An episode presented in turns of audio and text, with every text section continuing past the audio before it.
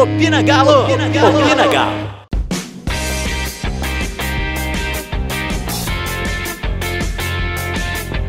Fala galera, ouvintes do Opina Galo. Hoje mais um podcast nessa parceria bacana entre Opina Galo e Galo Estatísticas.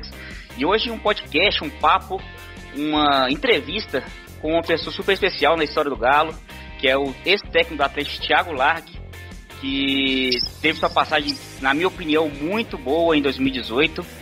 É, hoje a gente está tendo a honra de receber ele aqui no Opina Galo. E aí, Thiago, tudo bem? Tudo bem, Rodrigo? Prazer falar com você, com o Lucas, com o pessoal que acompanha o Opina Galo. É, espero que seja um bate-papo bem legal aqui e estamos abertos para as perguntas. Bom demais.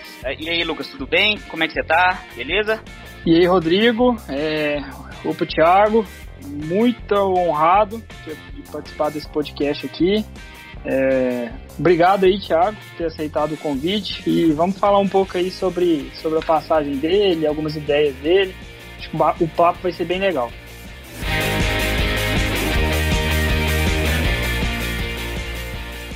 Bom, é isso aí. Então assim, né, pra, pra, pra gente começar aqui esse papo, é, acho que já, você já deve ter respondido muito esse tipo de pergunta, Thiago que é assim, é, você teve a passagem pelo Galo em 2018, uma passagem boa, é, aproveitamento bom, 55% de aproveitamento, e é, você está esse tempo, desde 2018, desde sair no Atlético, você está fora de, de, uma equipe profissional, você está fora do, do, não do meio do futebol, porque eu acredito que você deve estar tá estudando, buscando conhecimento em alguns lugares, mas assim, é, como que anda a sua vida, o que, que você está fazendo, você teve proposta de alguns clubes para trabalhar, em qual área, como é que está? Bem, realmente estudando mais do que nunca, me preparando para fazer um grande trabalho no próximo projeto é, e aguardando uma oportunidade adequada, né, que junto com o meu representante a gente entenda que seja positiva, que seja válida é, de comprar a ideia e não simplesmente qualquer trabalho. Eu recebi algumas propostas ano passado mas não eram propostas que a gente entendeu que eram adequadas. Então, para fazer um grande segundo trabalho, que é o que a gente acredita mesmo, a gente está aguardando e acredita que vai acontecer em breve. Ah, bacana, bacana. Eu acredito que, eu acredito que deva ter é, aparecido algumas coisas também, mas que eu, eu, na minha opinião, também tem muito, muita barca furada que, você, que dá para entrar, né? Se, se não estudar direito a, o projeto, se o clube não apresentar uma, uma proposta legal, é bem difícil mesmo. É, a gente vê que o cenário do futebol brasileiro ele oscila muito. E não é fácil você conseguir resultados dentro de um campeonato muito competitivo, como é o Campeonato Brasileiro, tanto da Série A quanto da Série B, é, porque as equipes têm é, uma paridade muito grande, né? Então não são, não é qualquer clube que te apresenta uma condição mínima de trabalho e a gente precisa de aproveitar essa oportunidade quando ela aparecer. Então eu estou aguardando isso, eu acredito que vai acontecer. A gente vê gente nova no cenário, é, nível de gestão, muita gente boa, a gente vê elencos sendo bem montados. E quando acontecer de vir, de vir uma proposta que a gente entenda que seja boa, positiva e que vai conseguir fazer um bom trabalho, estou é, muito aberto, me preparando bastante para fazer isso. Beleza. E, Tiago, assim, é, pelo que eu, te, te, eu estudei sobre suas entrevistas, você disse que as suas inspirações partem muito da, na escola brasileira, que é o Zagallo, principalmente, né? Grande nome aí do, de técnicos do Brasil. O, você disse que o Guardiola também impactou bastante no, no seu, seu olhar sobre o futebol. E também o Arrigo Sacchi, né? Que tem aquele Milan lá, é, histórico. Então, assim, eu queria que você falasse um pouco de quais são as grandes vantagens e desvantagens do, de todas essas ideias que, que você se inspira, né? Desses dessas três ideias principais. Bem, a primeira coisa é o cenário nacional, a gente valorizar a escola brasileira. O Zagallo, ele como jogador, ele foi o, o precursor do 4-3-3. O Brasil na época, em 62, é, jogava ainda no 4-2-4 e ele na mudança tática dele recuando como um ponta esquerda para o meio campo ele originou o 4-3-3 em seguida ele faz um trabalho espetacular na melhor seleção de todos os tempos que é o Brasil de 70 em que ele utiliza os melhores jogadores da época. Ele consegue colocar em campo jogadores que aparentemente seriam é, competidores dentro da posição mas ele consegue colocar no campo Tostão junto com Pelé, junto com Jairzinho, Clodoaldo junto com Gerson, Piazza dentro de campo, né? apesar de ser um cabeça de área, o pessoal sabe bem da, da época, ele coloca como zagueiro. Então é utilizar melhor o jogador brasileiro, utilizar melhor o, os 11 que se tem. Né? Ainda que hoje a gente tenha que usar mais jogadores devido a um calendário com um número grande de jogos, é saber extrair o melhor de cada um. E a ocupação do espaço, que ao meu ver, um 4-3-3, uma distribuição como aconteceu de 70, para mim é referência. Né? Acompanhei muito o Parreira também, a nível de organização tática, é, é uma das referências porque eu gosto de um time bem organizado, um time que saiba como correr. Né? Acho que a gente consegue intensidade dentro de campo quando os jogadores têm uma ideia clara daquilo que eles têm que fazer, correm numa mesma direção, no mesmo sentido. Isso eu aprendi muito com o Parreira, de ter um time organizado. E a partir daí, já falando do Arrigo é uma linha defensiva muito bem montada, que saiba fazer controle dos atacantes, que saiba um time que saiba jogar compacto e que tenha verticalidade. Ali no, no Arrigo Sacchi me chama muito a atenção da verticalidade, o quanto que o Milan é, da, da época era vertical. Então ele se defendia bem e tinha muita verticalidade, um ataque com grandes jogadores, é claro. Por isso que até juntando um pouquinho daquela primeira resposta é que a gente precisa de ter bons jogadores para fazer é, grandes equipes, né, para ser competitivo. E por último, o Guardiola, que no meu modo de ver foi o treinador que mostrou que é possível ganhar jogando bem, né, ter um futebol de qualidade e ser vencedor. Então assim são é, coisas que eu trago para minha história, que eu trago como referência. E eu acho que na vida é muito importante a gente saber o que a gente quer e como a gente quer fazer para chegar no, nos resultados. Acho que foi um bom primeiro trabalho no Atlético uh, que aconteceu. Vocês citaram 55% de aproveitamento, uma equipe o tempo todo dentro da zona de Libertadores, uma equipe que tinha muito pouco investimento, vale ressaltar, e que houve uma troca muito grande no meio da temporada. Então, são referências boas e agora é se preparar de novo para a próxima oportunidade.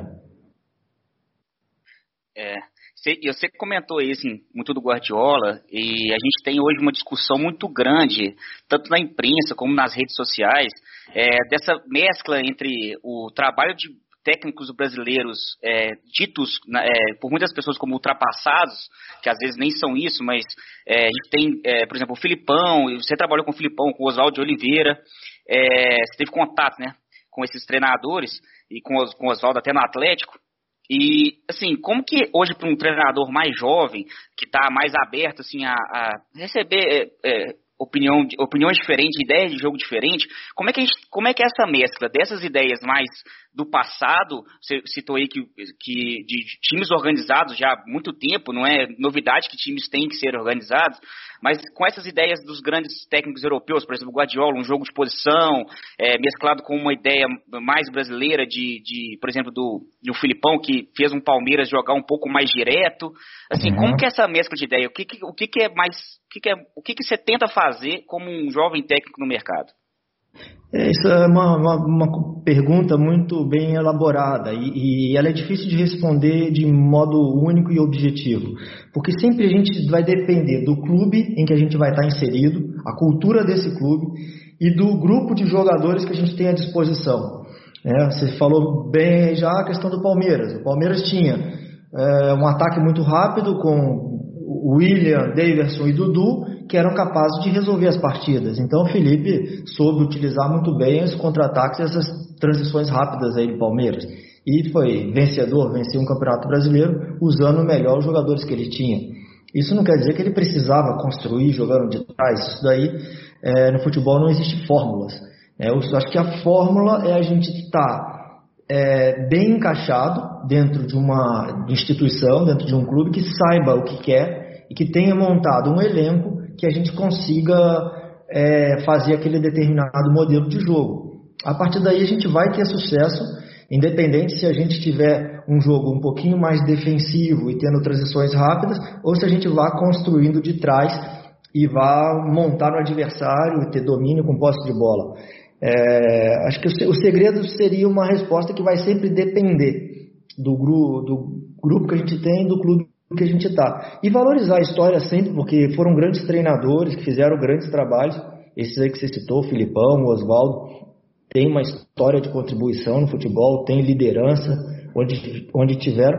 E também sempre respeitar os estrangeiros, é, porque também fizeram grandes trabalhos. Acho que, independente do, de, da, da, idade, independente do, da, da nacionalidade, a gente tem que respeitar a história das pessoas e valorizar e procurar o ponto positivo de cada um que engrandece o futebol. E a nossa ideia é dar continuidade nesse processo.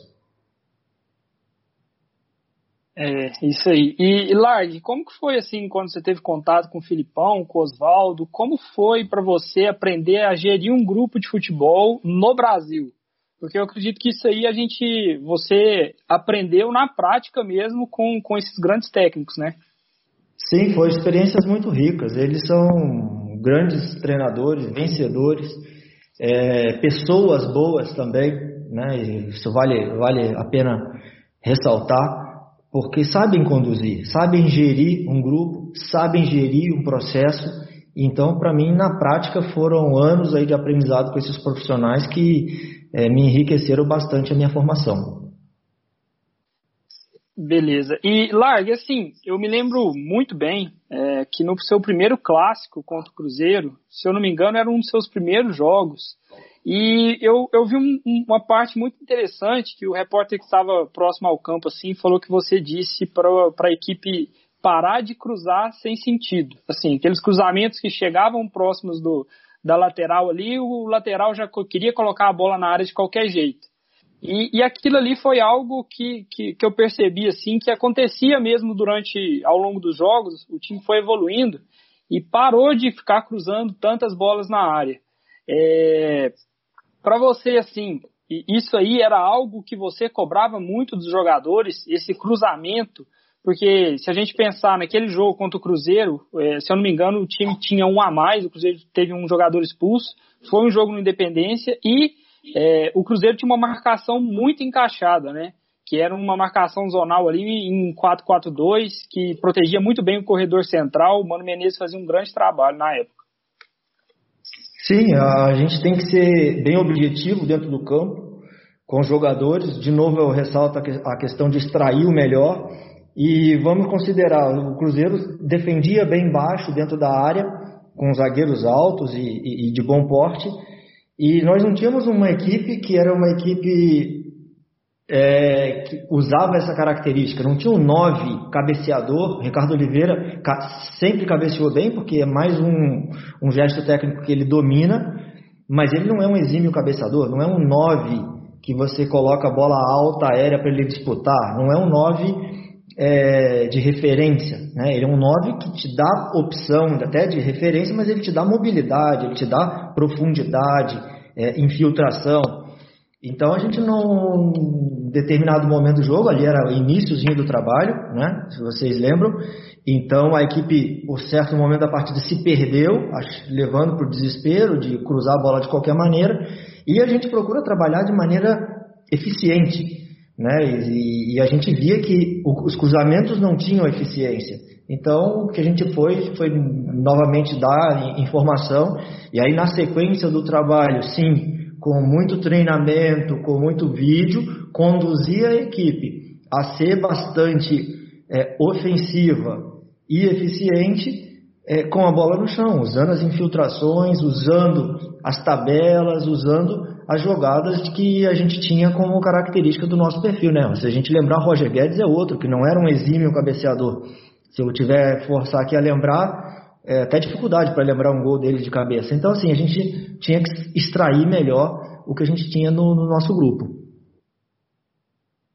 É, e é, falando assim, extrair o que tem de melhor, é, aí vem, a gente já pode encaixar uma pergunta aqui, porque na maioria dos jogos, assim, acho que a, a a formação tática predominante que o time tinha era um 4-1-4-1. Pelo, pelo, menos naquele início ali, onde a gente tinha ainda o Roger Guedes, é, no come, um pouco no começo ali. E, assim, esse 4-1-4-1, ele era por, por, por, conta das características dos jogadores, mesmo? Foi uma análise que foi feita, falou assim, ó, é, a gente tem o Adilson, que é um cara bastante posicional, vamos deixar ele mais ali à frente da zaga, temos meios campistas muito dinâmicos, que, que era o, o Luan e o Gustavo Blanco. Foi pensado isso em função da característica dos jogadores? Com certeza, é, foi pensado dentro daquilo que a gente entendia que era uma proposta de jogo que se encaixava bem com o grupo que a gente tinha.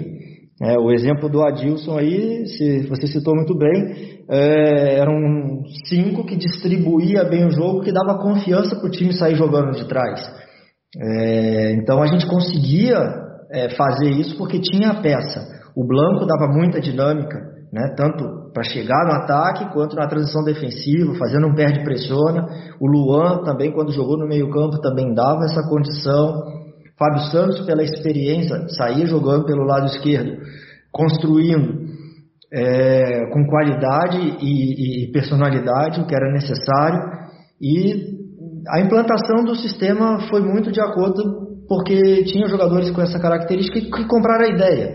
Eles entenderam que aquilo funcionaria e conforme foi passando ali a sequência dos jogos, a, a coisa foi melhorando e aí foi ficando bem automático, né? Foi, foi dando naturalidade no, no modelo de jogo.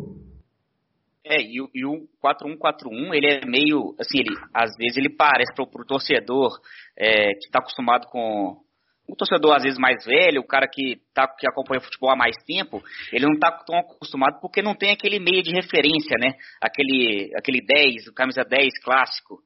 Assim, é, então ele, ele meio que estranha, é, muitas pessoas meio que estranham, assim, mas é, não, naquele sistema não fazia falta, né? Mas se você for olhar bem, a gente usou muitas vezes o Casares. Né? O Casares foi utilizado ali no meio campo, pelo lado esquerdo. Muitas vezes o meio tinha Adilson, e aí pela meia direita, ou Elias, ou, ou, ou Casares na esquerda o Elias na direita, ou Blanco, ou Luan, uh, ou Blanco na direita, Luan na esquerda, mas o Casares foi utilizado muitas vezes na meia esquerda, como um camisa 10, e que tinha total liberdade para flutuar entre linhas. Num jogo especialmente contra o São Paulo no Morumbi, ele, tá, ele iniciou no banco e entrou e mudou a partida a partir da entrada dele como um 10 clássico, como um 10 que flutuava entre linhas. Então assim, ele usava. O que acontece é que nem sempre ele dava, ele tinha a sequência de jogos necessária para também ajudar a parte defensiva. E aí é que poderia, que nos comprometia em algumas situações. Mas ele, ele sim foi utilizado e, e, e com bastante é, proveito. E o Gustavo, é, o, o, o Larry, é, só um, uma parte aqui, assim, quais os pontos que você teve para adaptar rapidamente os conceitos na equipe? Eram jogadores que já tinham contato com esses conceitos? Por quê? Porque a gente viu que o, o, o, Roger, o Roger ele veio um ano antes e ele não conseguiu é, é, colocar esses conceitos na equipe. Aquele jogo mais posicional, é, ele era um jogo posicional mais rígido, claro, é, claro mas ele demorou a, a colocar esses conceitos rápido. E assim, você foi nos 12 jogos brasileiros, você chegou rapidamente num nível assim de, de excelência muito boa. Bem, o que eu considero para isso foi uma equipe de trabalho muito boa. Aí eu tinha ajuda de toda a comissão técnica, de é, auxiliar técnico, analista de desempenho, preparador físico, preparador de goleiro, fisiologista, enfim, toda a comissão técnica que nos dava o suporte e a compra da ideia por parte dos jogadores, né? Jogadores competentes e que é, se identificaram com aquele modelo de jogo e eu vejo que foi isso o segredo para fazer a coisa acontecer, porque durante os treinos eles se empenhavam e a partir do momento que chegava no jogo aquilo já era uma coisa natural. Beleza, beleza. Agora vamos falar um pouco sobre o, o que você pensou para a equipe, o que, que a gente via que acontecia.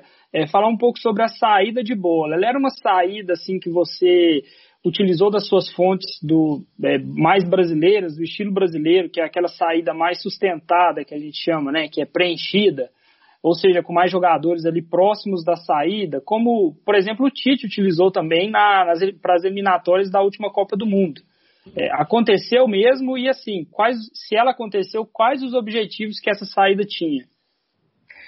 Sim, a gente tinha uma preocupação muito grande de não se expor de qualquer maneira, até porque é, para implantar isso a gente precisa que os jogadores tenham segurança.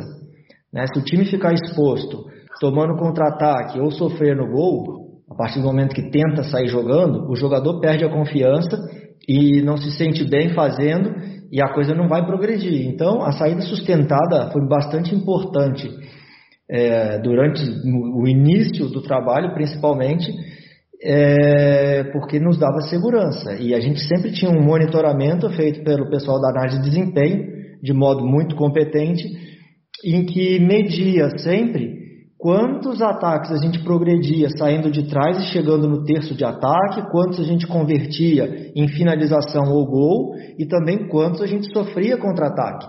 E aí a gente via que no final das contas era sempre um resultado muito mais positivo do que negativo. Então valia a pena o risco e ela de modo sustentado ela garantia que a gente não ia sofrer contra-ataque e não ficaria exposto demais ao adversário. Então isso aí se traduzia em confiança para os jogadores e aí a confiança vai elevando o nível de execução. Até porque também tinha o Leonardo Silva, né, que é um zagueiro que jogou muito bem até o final da, da carreira dele, só que ele era bem lento, né? Tinha essa preocupação com ele também. Olha, eu vou te dizer que eu fiquei assim admirado e, e honrado de trabalhar com o Leonardo Silva, de, de trabalhar com o Vitor, jogadores muito experientes, muito vencedores e que compraram a ideia, que vestiram a camisa e, e, e assumiram muito bem o papel. Né? Se, se vocês olharem bem nos detalhes, a gente não sofreu nenhum gol de contra-ataque após uma saída em que a gente tentou sair jogando de trás.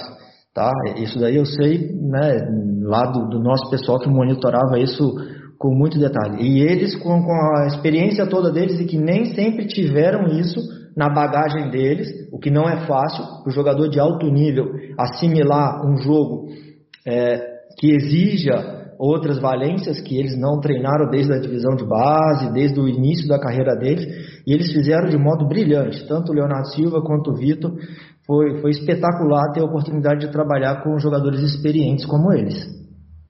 Massa. E assim, também tinha o objetivo de atrair mais jogadores do rival para pressionar a saída e aí liberar mais espaço ali pro, pro, pro, pro Guedes, pro Ricardo Oliveira. A, a gente sabia que isso ia acontecer dentro do campo, tá? Então assim, não tinha a intenção de fazer isso mas a gente sabia que a partir do momento que a gente iniciasse com o goleiro jogando com zagueiros ou laterais, que a gente, que o adversário viria pressionar de alguma maneira. E aí a gente já sabia o que fazer na sequência do lance. E você, assim, você deixava os jogadores também sabendo muito bem disso, né, para tentar explorar quando acontecesse. Hum, sim, sim, perfeito. Não só sabendo, como prontos para executarem a sequência da progressão. E eles, bem treinados, executavam isso de modo natural dentro do campo. É, e aí, Lag, já avançando um pouco, a criação do jogo ela tinha um objetivo de ser através das trincas que o 4-1-4-1 gerava, que a gente via muita associação ali entre o Luan, o Casares, que faziam a meia esquerda, vamos dizer assim, com o Fábio e o Roger Guedes, e do outro lado a gente via um Patrick é, no segundo semestre já foi o Emerson com o Blanco, aí após a lesão dele o Elias e o, o ponta direito ali, né, que a gente vai dizer.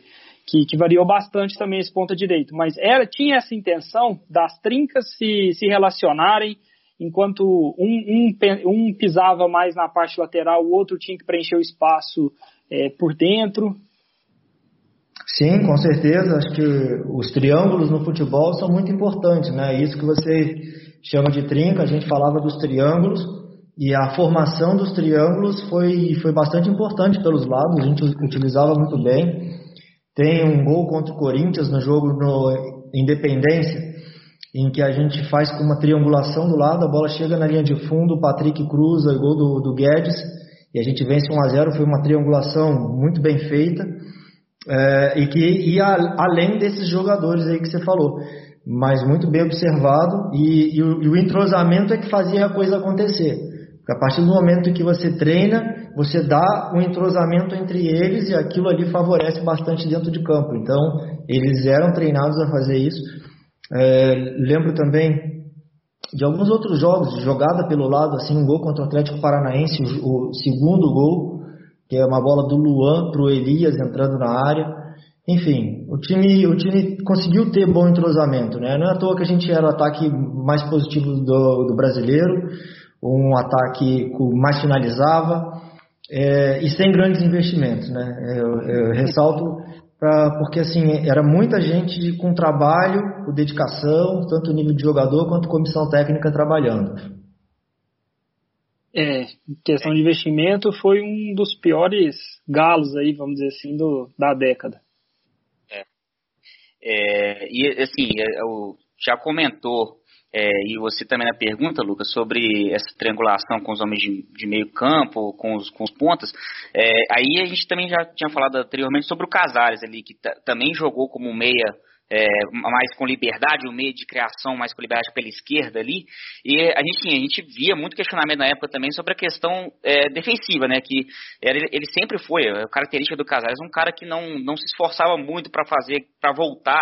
Inclusive, eu até lembro com, com, o Thiago, às vezes ele até fez isso muitas vezes, ele dava um, ele deu um sanguinho para voltar algumas vezes ali, para dar um bote ali, às vezes no meio campo que precisava. Só que ele é um cara mais de fazer isso. Compensava essa liberdade que o Casares tinha compensava o lado defensivo? Você acha que a criatividade, o que ele, o que ele propunha na parte ofensiva, é, equilibrava as coisas ali? Olha, a, a, talvez o Casares tenha sido o jogador que eu mais fui perguntado é, em relação a características individuais. Porque todo mundo sabe que o Casares é um talento é, nato, é um jogador de muita qualidade, e com um potencial enorme. É, coisas que a gente via acontecer nos treinamentos eram é, incríveis devido à qualidade do jogador. Só que realmente o futebol competitivo, é, numa, numa Série A brasileira, exige, além dessa qualidade técnica, é o empenho tático, é a aplicação, é o comprometimento, é a como é, a sequência no, no, no desempenho. Né? A gente, um campeonato brasileiro de pontos corridos ele exige regularidade. E é, infelizmente era esse o ponto que o Casares não conseguia atender. E aí não só comigo, né? Eu acredito que no ano anterior ele também tenha tido essa oscilação. Depois em 2019, no ano seguinte, ele também teve. E independente do treinador, ele teve oscilação. Ou seja, isso daí é uma questão bem particular do jogador. É, a resposta que eu tenho assim de modo objetivo é que por muitos jogos ele foi decisivo, ele ajudou a nossa equipe e alguns outros jogos ele não ajudou tanto e ou quem sabe até comprometeu algum resultado, né, devido a essa não regularidade dele. Então assim é uma é, é uma coisa que o tempo todo a gente ficava na dúvida, a gente exigia, treinava, conversava, procurava dar a melhor condição a ele de preparação mas como todo mundo sabe, é, jogador ele tem a individualidade dele, a particularidade dele, e, e aí não tem como a gente prever. Né? Então, é, o fato é que sempre foi um grande talento e que até hoje ele é lembrado e, e quando ele tiver comprometido, afim, ele vai ser um, um jogador importante para uma equipe porque ele tem muito talento. É, é o Casares é um cara que a gente não entende, né? Mas, Larg, como que era assim a organização ofensiva com a bola? Você tinha alguns padrões claros ou você é, teve algumas partidas, claro que você variou um pouco ali, mas quais eram os principais padrões? Porque a, a gente via assim, por exemplo, que em alguns jogos o ponta poderia atravessar o campo e se juntar no lado da bola é, ou o meia e o ponta eles tinham mais, é, mais é, funções de alargar o campo, o ponta e o, o, meia do lado oposto ele tinha mais função de infiltrar ali, como era o caso do Elias, que fazia isso muito bem, né? É, de infiltrar do, no lado direito enquanto a jogada acontecia pelo lado esquerdo. Acontecia isso mesmo? É, acontecia e eram variações que dependiam das peças que a gente tinha. Né? Se eu tinha o Luan pelo lado, ele tinha liberdade para flutuar, porque ele tinha característica de flutuação. Mas o Otero já não tinha tanta característica de flutuação. Então, quando eu usava o Otero, aí a gente preferia que ele desse mais amplitude ao time. Né? E fosse para uma jogada mais de um contra um, e buscasse a linha de fundo, buscasse o chute. Então, assim, era utilizar o grupo que a gente tinha e dentro dessa maneira a gente encaixava. O Adilson sempre ali organizando a distribuição, ele fazia a circulação entre os corredores, né, de, de modo rápido, com qualidade, e, e, e, essa chegada, tanto do Blanco, que tinha a possibilidade de chegar na frente, quanto do Elias, que, que sempre foi um jogador de alta média de gols e bastante importante. Então era ia depender quem ia flutuar e quem ia ficar dando amplitude ou dar profundidade, é sempre de acordo com a característica do jogador. Entendi, mas assim, você sempre queria manter uma amplitude? Essa era uma intenção ou não? Sim, é futebol hoje em dia a gente precisa ter amplitude, né? A gente precisa ter um campo alargado para poder aumentar o espaço. Se a gente ficar tentando entrar no corredor central o tempo todo, é, o jogo fica muito difícil porque as equipes estão muito compactas. Certo. E assim, a parte do lateral, qual era a função do lateral que ficava na, no lado oposto da bola? Ele tinha uma função de jogar ali mais recuado, como um terceiro zagueiro. A gente viu muito o, o Brasil do Tite nas eliminatórias fazer isso, ou ele deveria jogar mais próximo ali do ponta, ou às vezes até fazer amplitude? É, defensivamente ele deveria fechar, né? A partir do momento que a jogada fosse para finalização no lado oposto, ele deveria fechar por dentro no corredor central. Mas se a jogada ainda estava sendo construída, ele também tinha que estar pronto para fazer a amplitude e, e, ainda mais se fosse o caso do, de ter um meia que fosse um meia que tivesse liberdade de flutuar. Aí ele era ainda mais responsável por dar amplitude. Então isso daí ia variar. Uhum. O, o Emerson fazia muito bem esse corredor, né? Muito bem. Velocidade, com chegada para finalizar, para cruzar. Certo. E uh, algo também que, que eu notei vendo os jogos na época foi que assim tinha uma aproximação ali do, do, do meia que tinha mais infiltração, que era o Blanco ou o Elias, que eles ficavam mais próximos ali do, do Ricardo Oliveira, quando o time tinha a bola ali para se organizar em organização ofensiva. Tinha um, uh, qual a razão desse posicionamento? Por que que acontecia? Se ele acontecia mesmo? Sim, ele acontecia, era uma necessidade que a gente tinha de preencher a área né, de chegar com bastante homens na área para finalizar. É, e, e, aí tinha que atacar a última linha adversária. Isso daí, um jogador, por exemplo, como Elias, que finaliza tão bem, a gente tem que explorar isso dele, a capacidade dele chegar na frente e finalizar. Certo. E assim, quando você utilizava, por exemplo, o Blanco ali, você não perdia um pouco de, de criação pelo lado direito? Hum, se ele já tivesse mais afundado, mais próximo da linha defensiva adversária? Isso, isso. Mas aí a gente tinha uma compensação que possivelmente o Casares pela meia esquerda vinha flutuando por trás. E aí junto certo. com a Adilson fazia uma construção. Ou o Luan, talvez. Aí eu não, não sou capaz de lembrar cada jogo. Mas uhum. se o Blanco entrou, é, provavelmente a gente tinha o meia do lado oposto vindo participar mais da construção. Certo, Thiago. E na parada para a Copa América, claro, você teve que remontar a equipe, foi outro time. É, você perdeu ali os seus três homens do meio de confiança, né? Que eram o Luan, o Blanco e o Adilson. É, por características ali das novas peças, o time sofreu muito por uma característica muito importante que a equipe tinha antes da parada, né? Que era ali o pé de pressiona, que tinham jogadores muito é, muito dinâmicos, que era o, o, Blanco e o Luan, tinha outros jogadores também importantes nisso. É, essa troca aí de um jovem como o Blanco também para um jogador mais experiente, que era o Elias, ajudou também a agravar essa situação? Como que foi para você essa, essa perda dessa característica importante que era o pé de pressiona? Com certeza, a, perda de um meio campo para qualquer equipe do futebol mundial, ela vai fazer diferença. Né? O meio-campo é onde a bola passa o tempo todo transitando pro ataque, do ataque para a defesa, da defesa para o ataque.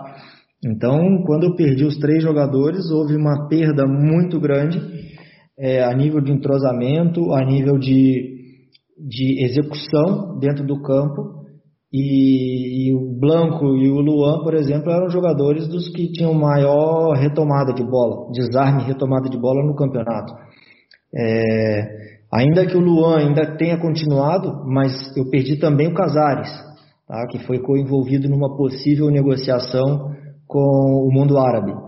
Então a perda do Adilson com lesão na panturrilha, do Blanco de ligamento cruzado e um possível venda do Casares me fez perder esses três homens e aí foi uma perda técnica muito grande, uma perda a nível defensivo muito grande. Então isso daí é, comprometeu não o rendimento médio da equipe, que na sequência a gente ainda continuou dentro da zona de Libertadores, mantendo um nível competitivo bom, é, a ponto de a gente ter ganhado do São Paulo dentro de casa, que era o líder da competição, ganhado do Santos, do Atlético Paranaense, enfim, de fazer jogos muito bons. Botafogo vencemos no Engenhão, mesmo após todas essas mudanças, mas é lógico que é, havia uma, uma expectativa que a gente pudesse ainda estar em primeiro, segundo, terceiro. Isso aí infelizmente não aconteceu porque perdendo metade de um time é muito difícil dentro de um cenário competitivo como é o Campeonato Brasileiro.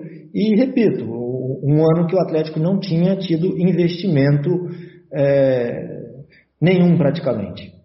É, e o Pet Pressiona também solucionava alguns problemas, né, Thiago?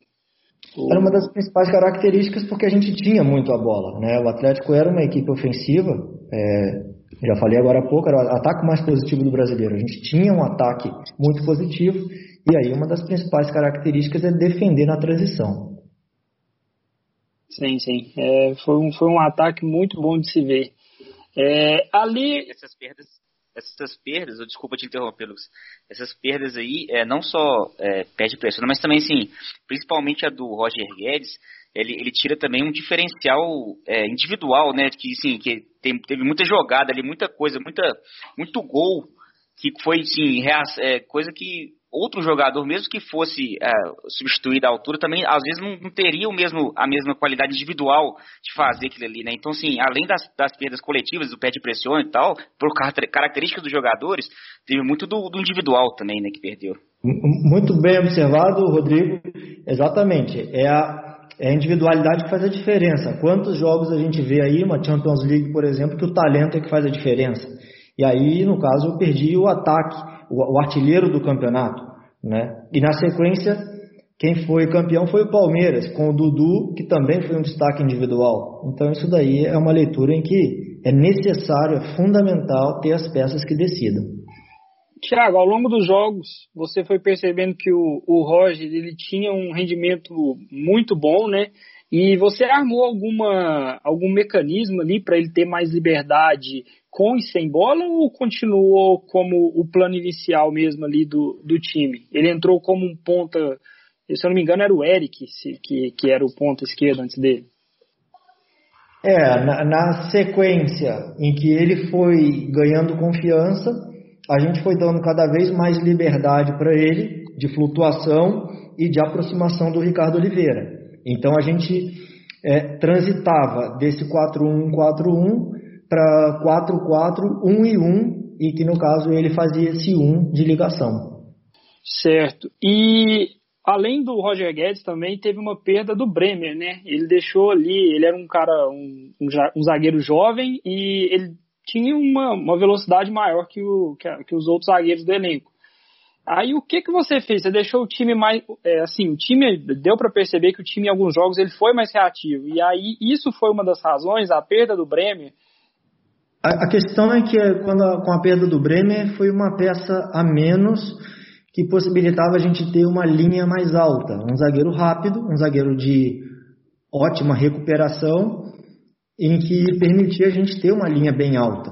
Né? E aí a perda dele é, foi uma peça a menos que nos possibilitava fazer isso. O Mano Menezes ele tinha uma marcação ali por zona muito forte, compactava muito e fechava muito bem os lados. E, e aí, pelo que eu me lembro da época, né, foi que você utilizou um, um 4-3-3 ali muito posicional para tentar reverter essa situação, colocando ali dois ou três homens, se não me engano, na entrelinha, a amplitude sempre preenchida, e o time ele foi mais estático naquele jogo, né?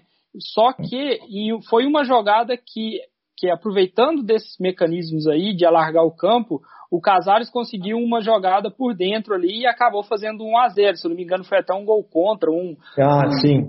Sim, bate-rebate na área. Uma tabela é do Casares com Elias e Roger Guedes. Foi por dentro até essa, esse gol.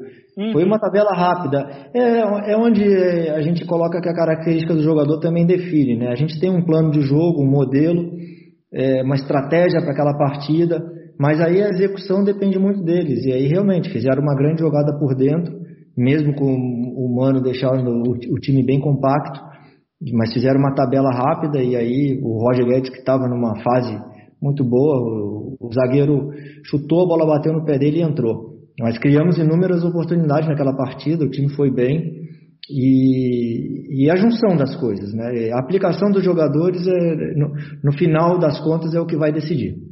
É, aquele, aquele jogo foi. Eu, lembro, eu estava tava no estádio, aquele jogo foi, foi, foi um jogo muito bom. O Atlético teve chance de fazer outros gols, é, assim, era para ter ganhado talvez até demais. É...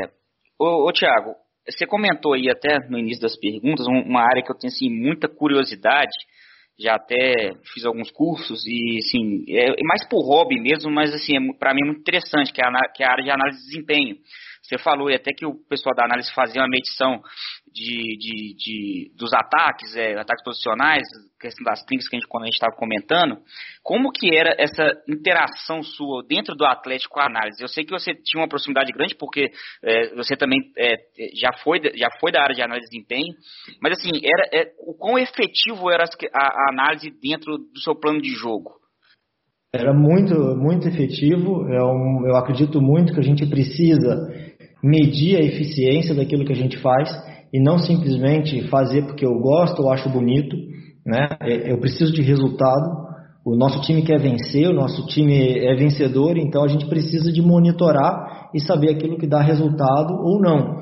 Então eu tinha uma proximidade muito grande com o pessoal que trabalhava e eram profissionais muito competentes e que ajudavam bastante nas tomadas de decisão. O suporte que eles ofereciam ajudava a gente a embasar e a levar para os jogadores aquilo que a gente tinha de melhor, aquilo que estava funcionando melhor, como explorar uh, bem o, o, o, próximo adversário.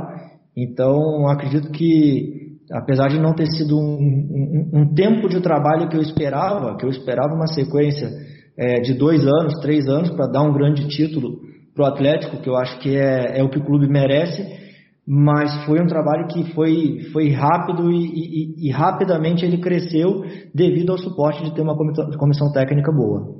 É, assim, e aí eu, pode ser até uma bobagem que eu falando, mas é uma crítica que eu, que eu faço assim, meio que internamente conversando com as pessoas, é, que, eu, que eu sempre percebi que esse setor no Atlético, ele, ele era pouco demandado, sim, ele não era tão utilizado pelo que parecia, primeiro porque o corpo de profissionais sempre foi muito pequeno, muito restrito ali na análise de do Atlético. Às vezes, eu não sei, eu não lembro quantos que você que tinham quando você trabalhava, acho, que era, não sei se era três ou quatro, mas eu via times como o Corinthians que tinha às vezes nove, o Grêmio que tinha dez, tinha uma análise de desempenho assim, bem estruturada. Você acha que ele faltava alguma coisa, além de eu sei que tinham bons profissionais, mas você acha que para suprir todas as demandas é, precisavam de mais profissionais? É, olha, eu ainda vou te dizer que não eram nem três nem quatro, eram dois só. Tá? Eram dois muito, muito competentes e, e, bem dispostos, que se desdobravam para fazer as funções e, e conseguir atender todas as demandas que a gente tinha. Mas realmente é uma coisa que hoje em dia é fundamental e o futebol, com a dinâmica dele, são muitas variáveis, o que conseguir analisar com qualidade e que for possível de transformar isso em resultado, deve ser levado em conta. Ah, e, e, assim, e nesse período, nesse período parado, agora fugindo um pouco do Atlético, de toda a sua passagem pelo Atlético, é, olhando mais para o futuro, é, lógico que você deve, ter, deve estar estudando, deve estar vendo jogos eh, cada vez com ideias diferentes. A gente tem um, uma característica hoje muito forte, por exemplo, de, do Klopp, que veio com um contraponto do que a gente está vendo o Guardiola dominando ali a Europa com o estilo de jogo posicional, veio o Klopp com um jogo extremamente de pressing, é, aquela coisa em cima do adversário, um ataque muito rápido. Assim, é, hoje você tem, você mudou esse tempo parado, mudou um pouco da visão. Você já, quer implementar coisas novas nos seus novos trabalhos. Você tem algumas ideias diferentes do que você tinha antes. Como é que tá? É, com certeza, ideias novas e, e, e, junção de conceitos. Eu acho que o trabalho próximo que tem de acontecer vai ser bem mais evoluído e espero conseguir colocar em prática é, as ideias que eu tenho projetadas. É, e assim, e aí que a gente estava falando aqui dessas ideias, qual, qual equipe hoje está te chamando mais atenção? Tipo, umas, se você citar umas três equipes que você fala assim, ó, oh, essas ideias aqui estão tão boas, um, um, time bem jogado, que que você, quais equipes você citaria? Ah, em primeiro lugar, o Bayern de Munique hoje, para mim é a equipe que se destaca é, das demais, inclusive, e o Red Bull Leipzig também vem apresentando um bom futebol, pela, considerando aí as peças disponíveis ali para o trabalho do Nagelsmann. Então ele apresenta um futebol muito competitivo e bem jogado. E terceiro lugar, eu imagino que seria o, o um pouquinho para trás aí o Flamengo do Jorge Jesus, que é né, muito recente, então vou considerar que é bem atual ainda e apresentou também um grande jogo com jogando bem e vencendo, né? Então foi uma, uma equipe que também chamou bastante atenção, porque o Flamengo montou um grande time, mas além do grande time foi construído, né, das, além das peças foi construído um grande time. E aí era claro que a gente via que tinha um grande treinador por trás. Tiago, é, você conseguiu estudar bastante assim sobre o, o trabalho do Jesus, o que, o que você achou de revolucionário nele, revolucionário assim em termos cenário brasileiro, do impacto que ele causou, né? Sim, sim, bastante. Eu acompanhei o Campeonato Brasileiro todo, né, do ano passado e o início do ano aí antes da pandemia, principalmente, em que ainda o futebol estava é, dentro da, da realidade competitiva, né? E uma equipe com princípios muito claros de jogo. E defendendo bem, atacando bem, que eu acho que é o, o principal conceito uh, da minha cabeça do futebol, é defender e atacar com a máxima eficiência. Então, eu via que o Jesus tinha uma, uma equipe muito bem montada, que sabia o que fazer nas diferentes fases do jogo. E, e não vejo assim algo revolucionário, mas era uma equipe, assim como o Bayern de Munique do, no momento atual, eu vejo como uma equipe extremamente competitiva. Não, não sei se tem algo novo, novo, propriamente dito, mas é a junção dos conceitos e quando consegue se executar bem, né, e, e o domínio das fases do jogo, quando os jogadores entendem o que é, o que cada fase exige e, e o resultado vem, é isso que eu vejo que é modo positivo, equipes ofensivas, né, é, todas essas que eu falei aí são ofensivas e têm a sua competitividade garantida. Então, isso que eu vejo que é a tendência do futebol para o futuro, é defender bem e atacar bem. Certo. E como você entende aí, porque o, o Tite praticava um jogo uh, antes da, da, da Copa do Mundo, né, nas eliminatórias, e o Tite passou durante a Copa do Mundo e agora ele aumentou ainda mais essa, essas ideias posicionais no estilo da seleção brasileira. Como você é, avalia isso no, no, trabalho do Tite? Bem, eu vejo que o Tite é um profissional altamente qualificado que tenta evoluir conforme a evolução do jogo vai acontecendo. A demanda vai necessitando de um jogo mais organizado e é isso que ele procura da equipe, né? E com um fator complicador que a seleção não tem tanto tempo de treino. Quando se reúne, se reúne em poucos dias, então tem essa dificuldade, mas eu vejo que ele é um treinador que busca estar tá sempre atualizado. Bom, e sim, para já ir chegando no final aqui da, dessa entrevista, muito boa, por sinal, é, você tem visto é, é, o Galo, você tem acompanhado esses últimos jogos? Sim, tem, tem acompanhado sim, futebol brasileiro, futebol internacional, Champions League, e tem acompanhado sim. É, e, e esse, esse, a gente falou um pouco lá no começo de algumas referências sobre o jogo de posição, é, e eu claramente, por exemplo, é o que, é o que hoje o Galo está tentando praticar. Você, você é fã do jogo posicional? Você, assim, você é um adepto ao jogo? Você acha que é um, que é um, um, um conceito, um bom conceito, de uma boa, boa ideia de jogar futebol? Sim, bem organizado, com certeza, tendo os princípios de, de defesa é, fundamental. O Atlético teve um grande investimento e realmente a expectativa está alta, formou-se um grande time. Então, é, não é para menos, é, é, é, uma equipe que está apresentando um bom futebol. Então, é, é, um cenário em que hoje a gente vê né, uma das equipes favoritas aí ao título brasileiro. É, isso aí. Assim, é, a gente torce para dar certo. E assim, para deixar aqui no final, assim, até te parabenizar pelo trabalho que você fez aqui no Atlético. Eu falei um pouco lá no começo, mas para mim, eu acho que teve uma grande, uma grande questão, uma grande até falar injustiça aqui. Até você comentou sobre, sobre a questão do, dos investimentos que gente, você perdeu muitos jogadores, jogadores fundamentais. A gente falou aqui do Roger Guedes, do, do Blanco machucado. Então assim, que a gente é, cansou de conversar com as pessoas. Assim, eu acho que foi meio que um consenso, assim, logo depois que você deixou o Atlético, que talvez foi um pouco precipitado, que era uma coisa que, se você pensar bem, é, as peças que a gente perdeu, com certeza fariam muito diferença. Então, deixar meu para, meus parabéns pelo seu trabalho aqui no Atlético, como, e sim, por ser um primeiro trabalho, foi um time muito bem organizado. E tinha também te agradecer pela participação aqui no podcast, muito legal a participação, a gente pôde conversar aqui sobre vários assuntos, sobre o Atlético, sobre futebol, e muito obrigado.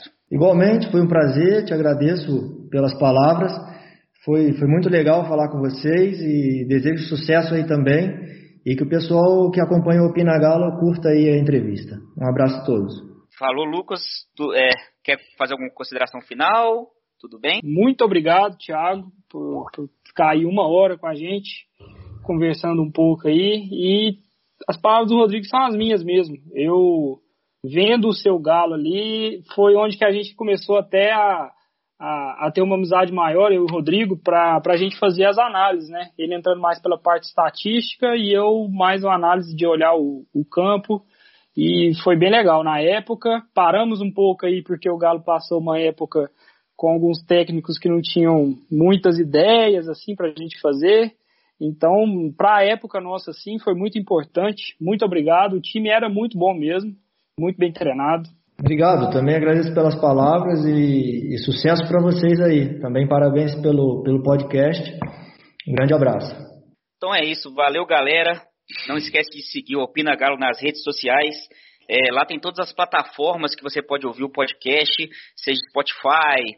É, lá tem todas, é só dar uma olhada lá nas, nas redes sociais do Opina Galo. Muito obrigado por compartilhar esse momento com a gente e valeu! Opina Galo! Opina Galo!